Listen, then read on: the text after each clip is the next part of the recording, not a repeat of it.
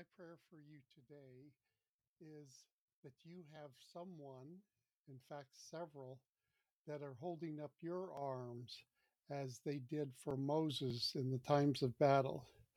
First, let's look at what Jesus told Peter in Luke 22, verses 31 to 32. That Simon, Simon, indeed Satan has asked for you that he may sift you as wheat, but I have prayed for you that your faith should not fail, and when you have returned to me, strengthen your brethren. Just imagine Jesus prayed for Peter that his faith would not fail. Jesus is our high priest and our chief intercessor, and he intercedes for you day and night, night and day before our Father God. This is it. But be of good cheer and courage, for we have by his grace prayed for you in Christ Jesus. For we have by his grace kept the hands of our faith and prayers and diligence lifted up, like Moses did at the attack of the Amalekite against the children of Israel. The Bible reports in Exodus 17, verse 8 through 13, that now Amalek came and fought with Israel in Rephidim. And Moses said to Joshua, Choose us some men and go out, fight with Amalek. Tomorrow I will stand on the top of the hill with the rod of God in my hand. So Joshua did as Moses said to him and fought with Amalek. And Moses and Aaron and Hur went up to the top of the hill.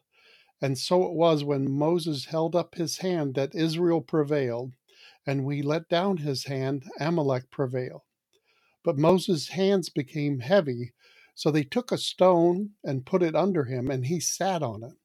And Aaron and Hur supported his hands, one on one side and the other on the other side, and his hands were steady until the going down of the sun.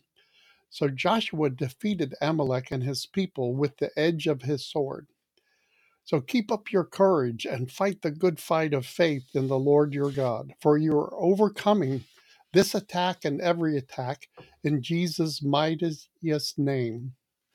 And so we give you our highest love and our prayers as we pray for you.